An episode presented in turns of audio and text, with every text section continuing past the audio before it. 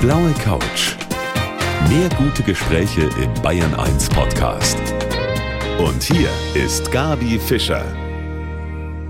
Herzlich willkommen zu unserem Talk heute mit einer starken Frau, die ich hier bei mir habe. Bekannt geworden ist sie als Weltmeisterin im Kickboxen. Sie ist Ärztin und seit fast zehn Jahren moderiert sie die Abnehmshow im Fernsehen The Biggest Loser und bringt da Kandidaten dazu, die sehr viel Kilo auf die Waage bringen, wirklich auch eine ganze Menge abzunehmen. Schön, dass Sie da sind, Christine Theis. Ja, danke für die Einladung. Ja, Sie sitzen da vor mir so schön und so perfekt. Das heißt, so richtige nachhaltige Spuren von Kämpfen, vom Kickboxen, die haben Sie nie gehabt oder sind die alle repariert worden? Nö, das hat sich alles wieder verwachsen. also tatsächlich, dem einzigen Körperteil, den man wirklich ansieht, dass ich Kickboxen gemacht habe, ist einer von meinen zehn, weil der am Ende die letzten anderthalb Jahre ständig gebrochen war. Also der ist nicht mehr richtig zusammengewachsen und den hat man dann nur so ein bisschen berührt, dann war der wieder durch und der ist krumm. Der ist krumm. Der ist krumm und das stört tatsächlich auch einen Schuh ein bisschen. Vielleicht sollte ich ihn einfach nochmal professionell brechen lassen oder oh. gerade machen.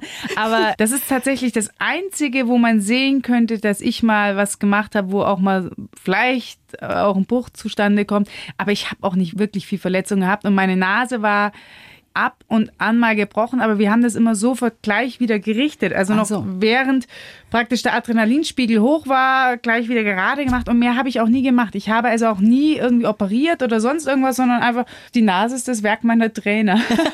ja, und das ist haben gut hingekriegt. Ja, haben Sie gut hingekriegt, genau. Sie haben 2013 damit aufgehört. Sie treiben natürlich andere Sportarten, aber damit hört man dann komplett auf? Also ich habe relativ komplett aufgehört. Also in dem Jahr habe ich noch nicht wirklich viel Kickboxen gemacht, einfach wegen Corona, weil das es mir nicht in den Kopf gegangen ist, wie das Corona-konform passieren soll. Mhm. Aber auch so, ich war danach einfach ausgebrannt. Ich habe erstmal Abstand von dem Sport gebraucht. Aber ich habe meinen Rhythmus gefunden und bin so, wie es jetzt ist, sehr zufrieden. Das merkt man Ihnen auch an. Und bei uns können Sie es locker lassen. Ich gucke mir auch keine Zehen an, wie krumm die, die sind. kann man ruhig anschauen. Das Kind ist im Brunnen gefallen. Ich freue mich, dass Sie da sind. Ja, so richtig weiß man eigentlich gar nicht, wo man anfangen sollte bei meinem Gast heute, der Christine Theis, weil sie so viele spannende Sachen in ihrem Leben auch gemacht hat. Wir haben gerade eben schon gesprochen über das Kickboxen. Und ich würde jetzt gerne mal erst darüber sprechen, was Sie im Moment machen, mhm. nämlich Moderatorin von der Abnehmshow auf Sat 1, The Biggest Loser. Ja. Die ist ja sehr erfolgreich, diese Show. Ganz kurz gesagt, da geht es darum, dass Kandidaten möglichst viel Kilos abnehmen. Ne? Genau, aber es geht nicht darum, irgendwie das Idealgewicht zu erreichen und in Kleidergröße 36 zu passen bei den Mädels, sondern es geht wirklich darum, schwer übergewichtigen Menschen einfach wieder ein stinknormales Leben zu ermöglichen. Was sind denn die meisten Kilos oder wie viel war das, was der oh. Gewinner verloren hat? Unser Rekord liegt, glaube ich, bei, also an Abnehmgewicht, ja. 103 oder 104 Kilo. 103 Kilo Ich glaube ja, irgendwas in die Richtung. Auf jeden Fall dreistellig, ein bisschen über 100. Das sind schon Dimensionen, der wäre ich nicht nur einmal weg, so ungefähr. Mhm. Ich sag ja, es geht wirklich nicht darum, hier Menschen in eine, in eine Schablone zu pressen und jeder muss gleich ausschauen, jeder muss das und das Gewicht haben, sondern es geht wirklich darum, unseren Kandidaten einfach wieder das normale Leben zurückzugeben, weil die meisten haben sich komplett abgeschottet. Die meisten haben schon gesundheitliche Probleme, lieben sich nicht mehr fühlen sich ausgegrenzt, werden verspottet, ähm, teilweise schon von Kindesbein an und das ist eine enorme Belastung. Und da zu sehen, wie die Menschen von Woche zu Woche mehr zu sich selbst finden, mehr Selbstbewusstsein kriegen, unglaublich fit sind dann am Schluss auch also die würden die meisten von uns so dermaßen an die Wand spielen, weil sie dann echt körperlich richtig gut beieinander sind. Und das ist einfach Wahnsinn zu sehen, aber auch zu sehen, wie sie anfangen, ihr Leben eben selber in die Hand zu nehmen. Das ist am Anfang nicht so. Also am Anfang ist es wirklich so, die ersten sechs Wochen, jedes Jahr dasselbe. Und jedes Jahr die Trainer, also dieses Jahr war noch nie so schlimm. Doch, das ist jedes Jahr so. Die ersten sechs Wochen muss man sie zum Jagen tragen. Das ist so. Das ist ja auch so, dass man nicht nur übers Essen spricht, dass man sagt, richtige Ernährung, sondern da gehört eben vieles dazu. Da gehört der Sport dazu, wie Sie schon gesagt haben. Da gehört aber auch Mentales dazu, dass man den Willen hat, was zu machen. Und das kann man auch runterbrechen auf viele, die jetzt vielleicht sagen, Mensch, im neuen Jahr möchte ich mal abnehmen und dann aber gleich scheitern. Für die ist diese Show auch eine tolle Motivation, finde ich, mal zu sehen, was ein Mensch schaffen kann. Ähm, es ist unglaublich, wie viele Zuschriften ich immer bekomme, während Biggest Loser läuft, von Leuten, die mir Bilder schicken, früher, später und sagen, ihr habt mich so motiviert. Und da sind teilweise Gewichtsabnahmen von 50 Kilo dabei.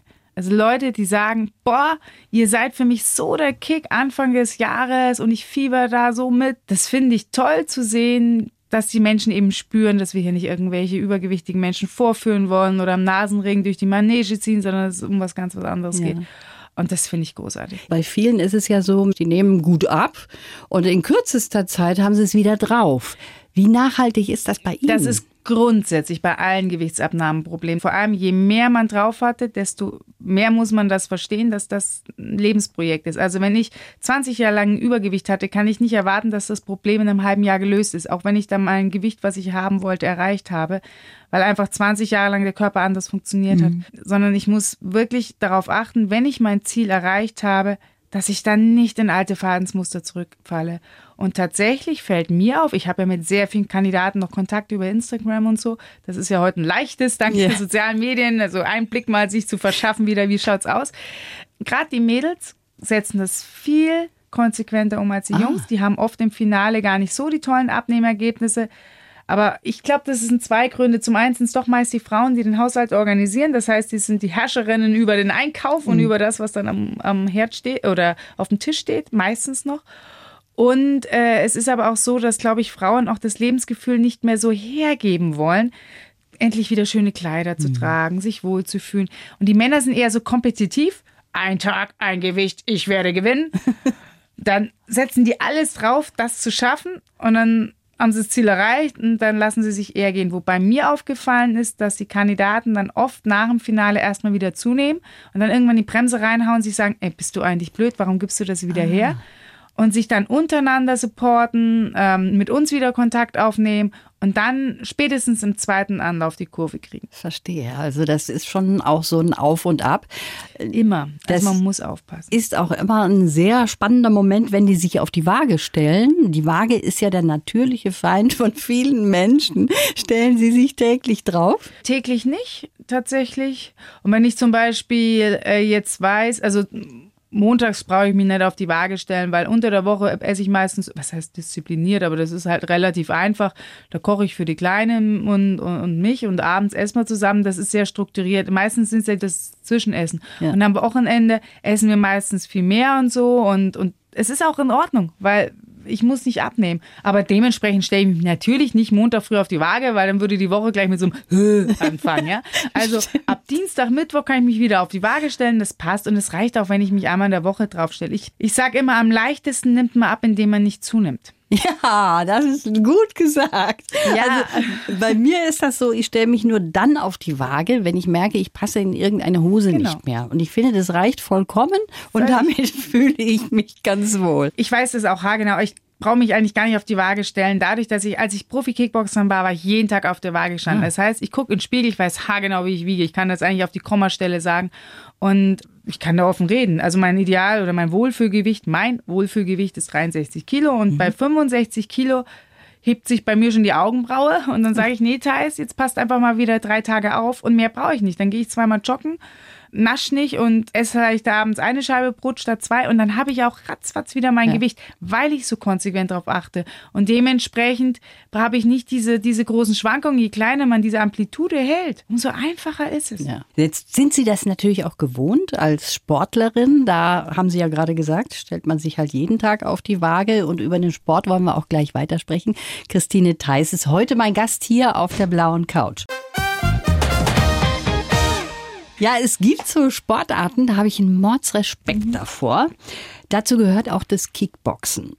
Deshalb zunächst einmal Chapeau nochmal an meinen heutigen Gast, die Christine Theis, die ja lange Jahre Weltmeisterin in diesem Sport war und auch den so ein bisschen salonfähig gemacht hat, möchte ich mal sagen. Und der Grund ist eigentlich, Frau Theis, weil ich das Gefühl habe, dass beim Kickboxen wirklich der ganze Körper von oben bis unten bewegt wird. Ist das so? Es gibt kaum eine Sportart, die einen so vielfältig trainiert und wirklich von Kopf bis Fuß und dann halt auch noch die mentale Einstellung. Du stellst dich jetzt jemanden gegenüber, es kann wehtun, das ist trotz allem irgendwie unberechenbar. Und ja, es, beim Boxen zum Beispiel ist zwar oft der Oberkörper sehr gut trainiert, aber über die Beine machen sie mhm. zum Beispiel das Gewicht. Die schauen manchmal nicht alle, aber manche Boxen schauen echt aus wie diese, die, die römischen Legionäre beim Asterix, ja, ja. so die dünnen Beinchen, oben der kräftige Körper und beim Kickboxen ist das halt viel, viel ausgewogener, weil man alles braucht. Ja. Und ich zehre von dieser Fitness. Ich war natürlich extrem fit. Ich war auf einem super Level. Ich war so richtige Maschine und zehre bis heute davon. Mhm. Ich schaue eine Handel an, Muskeln wachsen schon. ich gehe dreimal joggen, der Ruhepuls ist schon wieder drei Schläge runter. Das ist schon schön, weil der Körper so richtig danach dürstet, dass er versorgt wird. Aber ich mache halt auch immer was. Und ich mache nicht jeden Tag Sport, aber ich bewege mich immer viel. Also meine 10.000 Schritte, das sind dann schon eher wenige Tage, wo ich nur 10.000 habe, sondern bin eher deutlich drüber. Ich fahre viel Fahrrad, ich nehme die Treppe. Und wenn ich gar keinen Sport gemacht habe, renne ich einfach im, im Haus die Treppen hoch. Oder wenn ich mit dem Hund draußen bin, dann renne ich dreimal so ein Hügelchen rauf und runter, aber einfach jeden Tag so ein bisschen Herz-Kreislauf belasten. Und das kann jeder. Das ist kein ja, Sport, aber es ist, ist sich bewegen. Aber Sie haben natürlich einen tollen Sport da betrieben. Und schauen wir uns mal Ihre Bilanz als Profi auch an. 40 Kämpfe, davon 38 Siege. 38 mhm. von 40, 14 Mal durch K.O., einmal unentschieden und eine Niederlage. Die hat wahrscheinlich besonders dann gebrannt, diese Niederlage. Wie sind Sie überhaupt zum Kickboxen gekommen, Frau Theis? Da war ich sieben und in Bayreuth hat der Karade Doja Alexander, ist der Verein in Bayreuth, den gibt es auch heute noch und ähm, die haben damals die Kinderabteilung gegründet und eine Klassenkameradin von mir ist hinter gesagt, das ist toll, komm doch mal mit. Und so war der so Beginn. Ich, so fing das Ganze an, ja. Also, wie gesagt, 14 Mal K.O. geschlagen. Ich passe auf, was ich hier sage im Gespräch. Nein, ich habe jetzt für Sie einen ganz friedlichen Lebenslauf. Den haben wir für jeden Gast, der hier ist. Und ich würde Sie bitten, den vorzulesen, Frau Theis. Mein Name ist Christine Theis und ich kann gut austeilen. In meiner Karriere als Kickboxerin war ich ehrgeizig und erfolgreich und musste natürlich auch einiges einstecken. Eigentlich wollte ich als Ärztin arbeiten, nur als Hobby in den Ring steigen, doch der Erfolg hat mir den Weg gewiesen. Als erste Deutsche konnte ich vom Kickboxen leben und meinen Sport vom Schmuddel-Image befreien. Meine Kämpfe haben Millionen Menschen gesehen und waren Auslöser für meine zweite Karriere. Heute stehe ich als Moderatorin vor der Kamera. Meine liebste Show, The Biggest Loser, ist nicht nur Job, sondern auch Herzensangelegenheit. Geprägt hat mich ein verlorener WM-Kampf. Mein Herz bewegen zwei Menschen. Mein Mann und meine kleine Tochter. Ja, das ist alles drin, ne? Ist alles. Außer, drin. dass das Kind irgendwie wächst wie sonst was und schon bald gar nicht mehr klein ist. Ja, das geht so schnell. Das geht so schnell. Das stimmt. Sie sind Ärztin, mhm. genauso wie Ihre Eltern auch. Wie war das, als die dann gecheckt haben, Mensch, die Christine, die will eigentlich gar nicht Ärztin werden, will in diesem Beruf nicht arbeiten, sondern die bleibt erst einmal beim Kickboxen? Ich glaube, wo meinen Eltern das gedämmert ist, dass das jetzt nichts mehr so wird mit Medizin, war, als ich mir einen Hund geholt habe. Weil damit war klar, dass ich mit meinem Verantwortungsbewusstsein keinen Hund holen würde, wenn ich vorhabe, den ganzen Tag in der Klinik zu stehen. Und ich habe im November mein Staatsexamen abgeschlossen und im Dezember wurde mein Hund geboren. also war das Verstehe. War nur relativ schnell klar, dass ich eigentlich gar nicht so schnell vorhabe, wieder Medizin zu machen. Und dieser Sport, haben Sie das gut gefunden? Also meine Mutter hat sich da nie eingemischt, mhm. nie. Die hat immer alle Entscheidungen mitgetragen. Bei meinem Vater war es so, zwei Seelen wohnen ach in meiner Brust. Hat zum einen angegeben wie Oscar mit mir, was ich nicht mag. Also es ist mir echt unangenehm. Väter bügeln über sowas einfach hinweg. Ja, das muss man ihnen auch ja, zugestehen. mache ich ja auch. Aber gleichzeitig hat er jedes Mal nachgefragt, wann ich aufhöre und ob ich wieder Medizin mache. Ich finde es sehr spannend, auch Sie sind geboren in Greiz in Thüringen. Und Ihre Eltern, die haben damals 1984 einen Ausreiseantrag aus der ehemaligen DDR gestellt. Das sind ja Zeiten, da denkt man gar nicht mehr dran, wie das früher mal war. Mhm. Ne? Und dann haben Sie zwei Jahre lang quasi auf gepackten Koffern gesessen und gewartet, dass es klappt? Ja, und eigentlich hat es auch nicht geklappt. Das ist eine ganz spannende Geschichte. Wir haben 82 haben meine Eltern Ausreiseantrag gestellt und 84 ist der tatsächlich abgelehnt worden. Und damit war man so gut wie vogelfrei. Und da kamen jetzt mehrere Faktoren hinzu. Also zum einen hatten meine Eltern jemanden, der in dieser Behörde gearbeitet hat, wo mein Vater immer zu Verhören vorgeladen wurde, also bei der Stasi, der meine Eltern sympathisch fand und der hat die heimlich mit Informationen versorgt. Und dann war noch ein zweiter Aspekt. Meine Patentante lebt in Münster und rief einmal in der Woche an, und zwar immer dienstags. Und der Patenonkel von meinem Bruder, deswegen war mein Bruder der einzige Ludwig in 40 Jahren Kommunismus, der im Osten geboren wurde, weil es ein bayerischer Patenonkel war. Der Onkel Ludwig lebte ähm, in Nordbayern oben. Und mein Vater war wieder beim Verhör und dann kam ihm dieser Mann entgegen von der Stasi und hat ihm heimlich signalisiert, dass der Ausreiseantrag abgelehnt wurde. Und dann ist mein Vater heimgekommen und an dem Tag hatte meine Patentante in Münster ein blödes Gefühl und hat das erste Mal in all den Jahren an einem Donnerstag angerufen, was ja auch gar nicht so einfach war. Und dann hat sie meinen Vater erreicht, weil er eben gerade von diesem Verhör kam. Und dann hat mein Vater nur das Stichwort gesagt, Tante irgendwas, Ella oder was weiß ich, ist krank. Das war das Stichwort, dass der Ausreiseantrag abgelehnt worden ist. Wir wurden ja abgehört. Das heißt, wir konnten das ja nicht offen kommunizieren. Die Wohnung war verwandt. Und dann hat meine Patentante dann relativ schnell wieder aufgelegt, hat dann den Patenonkel in Lichtenberg angerufen. Der wiederum hat sein Spätzl angerufen. Das war der Herr Dr. Warnke, der war damals Verkehrsminister. Der wiederum hat seinen Chef angerufen. Das war Franz Josef Strauß, der gerade auf dem Weg war nach Berlin, um den Milliardenkredit zu verhandeln also Leute gegen Geld. Und so kamen wir handschriftlich noch auf die Liste und waren dann vier Wochen später draußen. Das ist Schicksal. Das, das ist so Schicksal, sein. ja. Das sollte wohl so sein. Und das ja. zeigt aber auch auf der anderen Seite, Mensch, man denkt gar nicht mehr so daran, was das mal für eine Situation war, ne, zwischen ja. den beiden Teilen Deutschlands. Interessant, dass Sie uns da nochmal jetzt zurückholen. Schön, dass Sie da sind. Christine Danke. Theis, heute mein Gast. Frau Theis, Sie können natürlich hart sein, das ist klar, weil als Kickboxerin war das ja auch angesagt, aber Sie haben auch eine sehr weiche Seite. Jetzt nicht nur mit Mann und Kind, sondern Sie haben ein ganz großes Herz für Hunde. Und für einen Hund hätten Sie auch schon mal Ihren Bruder eingetauscht oder wie ist das? Ja, hab ich schon. Ich hätte, hab ich. Da war ich fünf und mein Bruder zwei und ich war schon immer ein Hundler, obwohl ich gar nicht zu dem Zeitpunkt mit Hunden aufgewachsen bin.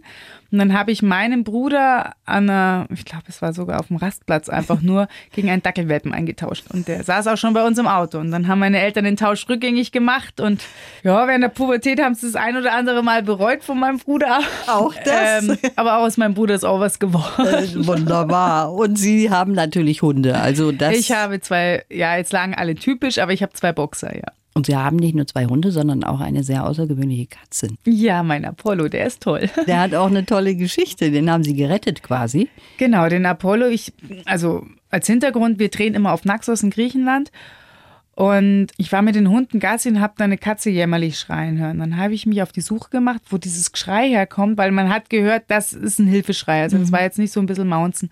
Und dann lief direkt auf der Straße vor unserem Haus, kam mir dann ein Katzenbaby entgegen, also so groß, dass es auf eine Untertasse gepasst hat. 250 Gramm hat er gehabt und dackelte so auf mich zu mit so unsicheren Schritten, klapperdürr. Und ich habe schon gesehen, die Augen Katastrophe. Die waren komplett vereitert und standen wie Froschaugen raus. Das war Sonntag früh und ich relativ neu auf der Insel. Ich war erst seit zwei Wochen da. Ich kannte mhm. noch keinen Griechen, nichts. Mittlerweile bin ich sehr gut integriert auf Naxos. habe überall meine Spätzle sitzen und habe dann einen Tierarzt ausfindig gemacht. Dann hat er zu mir gesagt, ja, die Katze ist blind, die hat Katzenschnupfen. Und sage ich, ja, und jetzt? Sagt er, die können ganz normales Leben führen. Apollo hat überlebt. Apollo würde null auffallen, dass der blind wäre. Den könnte ich jetzt hier mitnehmen. Der würde sich hier überall total normal verhalten, würde wahrscheinlich hier schon hier oben auf dem Tisch sitzen. und er hält sich für einen Hund. Also ohne Tier geht's im Hause Theis nicht. Eine halbe Stunde haben wir noch hier auf der blauen Couch. Kickbox-Weltmeisterin, Ärztin, Moderatorin von der Abnehmshow The Biggest Loser. Das sind jetzt hier mal so ein paar Meilensteine von meinem Gast heute auf der blauen Couch, der Christine Theis. Sie sind verheiratet, das haben wir eben schon gehört, auch mit einem Arzt. Das passt natürlich immer wunderbar zusammen, dann hat man gutes Verständnis füreinander. Ja, Und sie haben eine kleine Tochter. Das war schon immer klar, dass Sie auch Kinder haben wollen? So auch zur Sportlerzeit, weil manche das ja sagen. Das war auch ein Grund, warum ich aufgehört habe, zu einem Zeitpunkt, wo andere sagen, geht doch noch. Aber da war ich schon kurz vor 34. Ich habe das Ganze dann schon sieben Jahre eben an vorderster Front mitgemacht. Und ich wollte erstens aufhören zu einem Zeitpunkt, wo ich das bestimme. Nicht mein Körper, nicht mein Gegner, sondern ich alleine mhm. auf dem Höhepunkt. Und ich wollte auch aufhören, dass ich irgendwann Kinder kriegen kann. Es ist dann eins geworden, aber das ist, die hat eh Energie für vier, das passt schon. Weil der Körper muss dann auch erstmal runterkommen. Der ist da in einem Extremmodus, der braucht dann erstmal echt eine ganze, ganze Zeit lang, um sich überhaupt drauf einzustellen, dass er nicht mehr im Jagdmodus ist, sondern jetzt runterkommt und bereit ist, überhaupt ein Kind zu kriegen. Mhm. Jetzt beschäftigen Sie sich natürlich mit gesundem Leben und auch Ernährung. Und ich weiß aus sicherer Quelle, nämlich aus meinem eigenen Haushalt, dass das gar nicht so leicht ist, wenn man zwei Kinder hat, weil die auch Wünsche haben, die vielleicht nicht so ganz gesund sind. Und dann haben sie auch nicht immer Lust auf Sport. Wie ist das bei Ihnen? Setzt sich da die Mama durch oder setzt sich die Tochter durch, auch mit den Wünschen, mal was Süßes zu bekommen und mal da über die Stränge zu schlagen. Ich verteufel Süßes nicht. Also ich glaube, wenn ich das verbieten würde, dann kriegt das Kind erst recht Lust drauf. Sie darf naschen, aber wenn sie zum Beispiel kommt und vorm Frühstück sagt, sie will naschen, sage ich, nee, früh gibt's nichts. Also ganz einfach. Da bin ich dann auch streng und dann kriegt sie einen Wutanfall. Das ist mir egal. Das ignoriere ich und das ist dann auch nach einer Minute schon wieder gegessen, weil sie bei mir weiß, dass das nichts bringt. Beim mm. Papa schon eher? Ja, schon eher, wobei auch so bei Süßigkeiten. Aber wie gesagt, nachmittags, wenn sie dann naschen will oder so, das soll sie machen. Wie gesagt, es ist nichts Verbotenes bei mir. Sie hat ein unglaubliches Interesse an Essen. Sie isst eigentlich praktisch auch alles. Also es gibt ganz wenige Sachen, die sie Toll. nicht isst, wo ich es auch nachvollziehen kann, weil zum Beispiel Rosenkohl oder so, das ja. ist für Kinder einfach noch bitter. Aber bis auf sowas isst sie eigentlich alles. Und ich glaube, es sind zwei Sachen, die dazu geführt haben. Zum einen hat sie bei mir nie Fertigbrei gekriegt. Also als sie dann nach dem Stillen dann so weit war, dass sie Brei bekommen hat, habe ich es immer selber gemacht. Das ist ein halbes, dreiviertel Jahr Aufwand, aber es ist ein ganz anderer Geschmack, wie wenn man irgendwas kauft. Das ist so. Und sie kocht wahnsinnig gerne mit. Und die kocht auch ganz oft jetzt schon alleine. Das Kind ja? ist vier und kocht alleine. Und zwar wirklich so, dass man es essen kann. Also sie bereitet dann komplett anders, wie man eigentlich kochen würde, Suppen vor. Und dann komme ich nur noch dazu und stelle es auf den Herd, weil diese Sachen, wo es heiß wird, dann hilft dann Mama. Aber das sind alles Sachen, die wirklich gut schmecken. Mhm. Und sie experimentiert da mit Muskatnuss, mit Gewürzen, so. Die hat da so eine spielerische Neugier. Das ist so schön, das zu sehen. Und deswegen glaube ich, isst sie auch so gern und die isst auch wie ein Scheunendrescher, aber ich glaube, ihre 10.000 Schritte hat sie früh um neun schon voll. Also die, die ist so ein kleiner Treibauf, dass, dass da nichts hängen bleibt. Ja, das ist doch schön. Wie ist das bei Ihnen? Haben Sie auch so manchmal Gelüste auf was ganz Ungesundes? Ja, klar. Ja, das also, ist gut, wenn Sie das so sagen. Soll ich jetzt mein Geständnis machen? Ja, machen Sie. Also ich finde das immer lustig. Mir schreiben ja ganz viele Leute, ach, Biggest Loser und dann setze ich mich heute mit Möhrchen davor und mache Sport und ich denke mir immer, nee, wenn Biggest Loser ich es genau umgekehrt. Ich bin den Rest der Woche fleißig, aber Biggest Loser lieb ich mit Pizza auf dem Schoß. Sehr gut. Ich dachte, jetzt kommen Chips, aber Pizza ist nee, auch Chip, nicht. Chips mag ich tatsächlich gar nicht so sehr. Der Typ bin ich nicht und vor allem haben Chips den Nachteil, Chips schaffe ich nicht anzufangen und wegzulegen. Das kann ich nicht. Dann also muss Chips, die ganze Tüte weg. Chips esse ich ganz und deswegen kaufe ich die einfach nie, weil ich das weiß, dass ich das bei denen nicht kann. Deswegen würde man bei uns praktisch nie Chips finden. Bei allen anderen Sachen, so Schokolade oder so, kann ich das durchaus. Also, dass ich nur eine Reihe nehme. Und wie gesagt, bei Sachen, wo ich es nicht kann, dann ist es einfacher, sie nicht zu kaufen. Ist auch eine ganz gute Regel. Wenn Sie das so sagen, Definitiv. könnte man übernehmen. Definitiv. ist bei mir mit Schokolade so. Sie haben natürlich sowieso keine Probleme figürlich. Sie sehen fantastisch aus und Sie konnten auch mal beim Playboy mitmachen bei einer Fotosession eben deshalb, weil Sie so super aussehen. Das war 2014 und da haben Sie ganz ehrlich gesagt, Erotik hilft bei der Vermarktung. Ja, alles andere wäre gelogen. Da habe ich mir auch relativ wenig Illusionen gemacht. Das hat nichts mit Kickboxen zu tun, sondern es betrifft alle Einzelsportler. Und bis auf Fußball, da ist völlig wurscht, wie man aussieht, laufen wir genügend Beispiele rum. Äh, da reicht es, wenn man gut Fußball spielt. Das ist bei allen anderen Sportarten nicht ganz so der Fall. Und gerade bei Einzelsportarten, wenn man da auch wirklich Geld verdienen will, muss man eine eierlegende Wollmilchsau sein. Bei mir war es halt die Kombination Mediziner, Frau in einer Männersportart oder Männerdomäne. Mittlerweile ist es keine Männersport mehr. Eher eine härtere Sportart und dann halt jetzt nicht wirklich hässlich.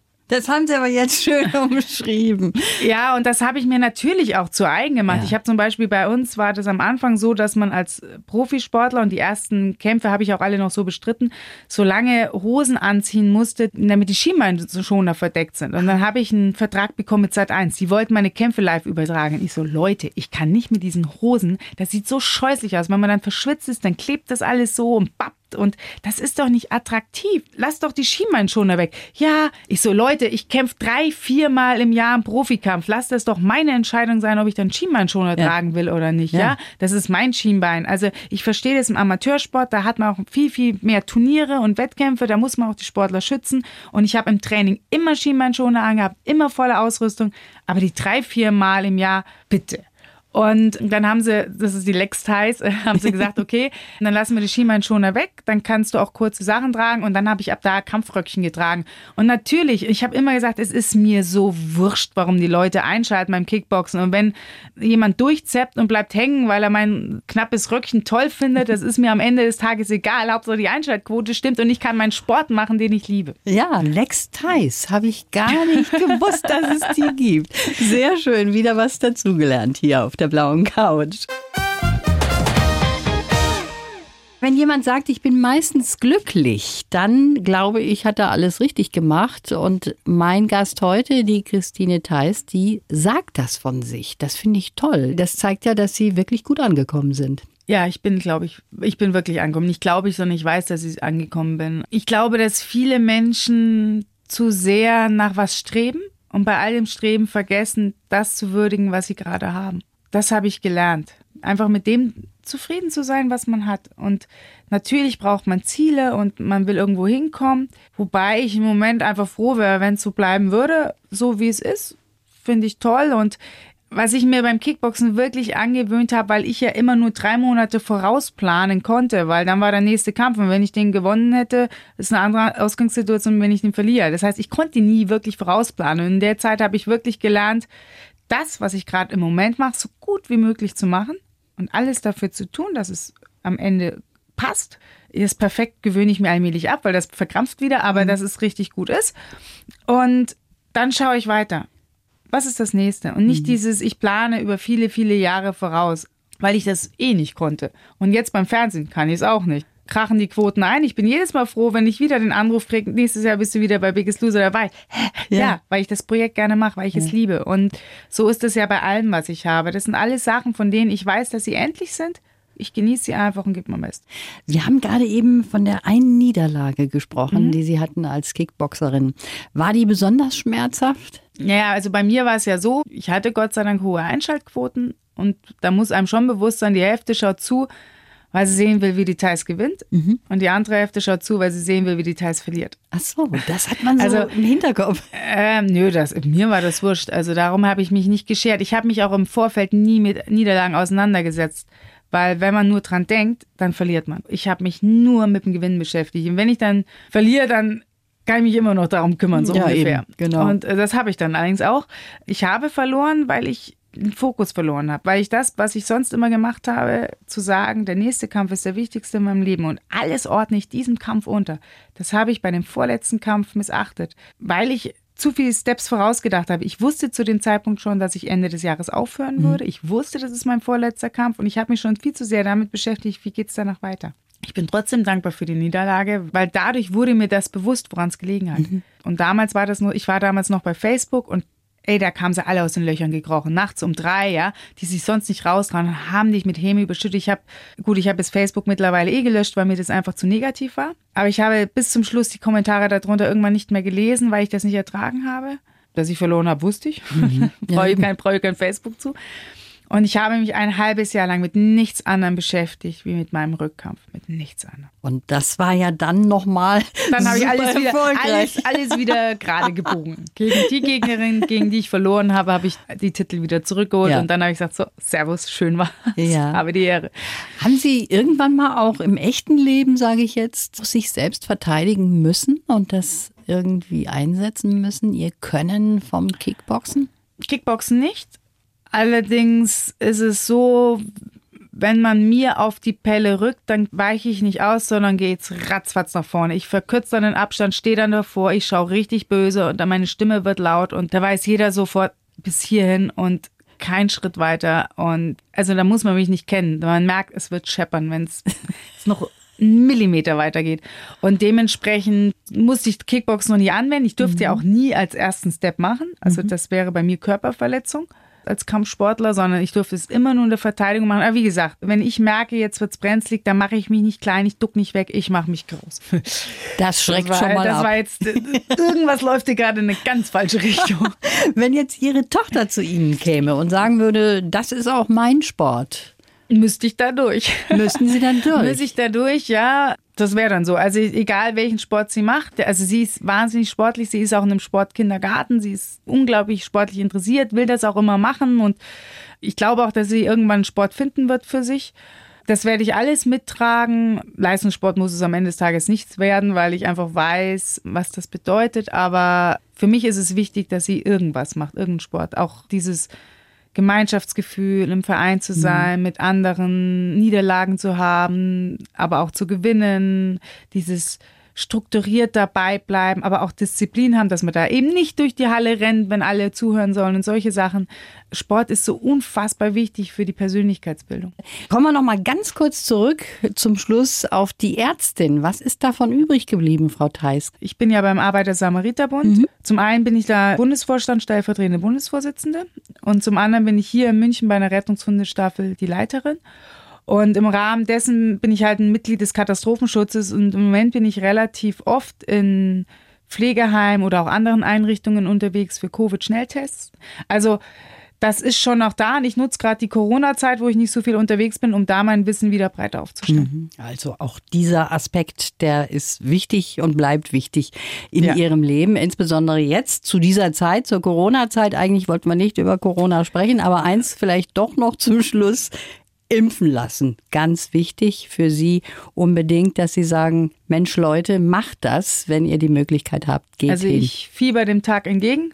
Dass, ich auch. Dass meine Impfung kommt. Mein Mann ist schon komplett durchgeimpft, weil er Arzt auf einer Intensivstation ist, Oberarzt auf einer Intensivstation und hat es gut vertragen ich fieber dem Tag entgegen, dass ich dran bin und ich hoffe einfach, dass ganz, ganz, ganz, ganz viele Menschen diesen Schritt machen. Und ich glaube, dass es ein ganz wichtiger Step ist, zurück zu ein bisschen mehr Normalität. Jemanden, der es braucht, den Arm zu nehmen und gut essen gehen. Das sind so die Dinge, die ich am meisten vermisse.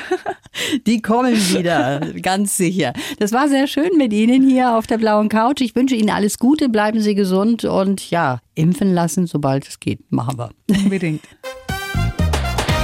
blaue Couch. Der Bayern 1 Talk als Podcast. Natürlich auch im Radio. Montag bis Donnerstag ab 19 Uhr.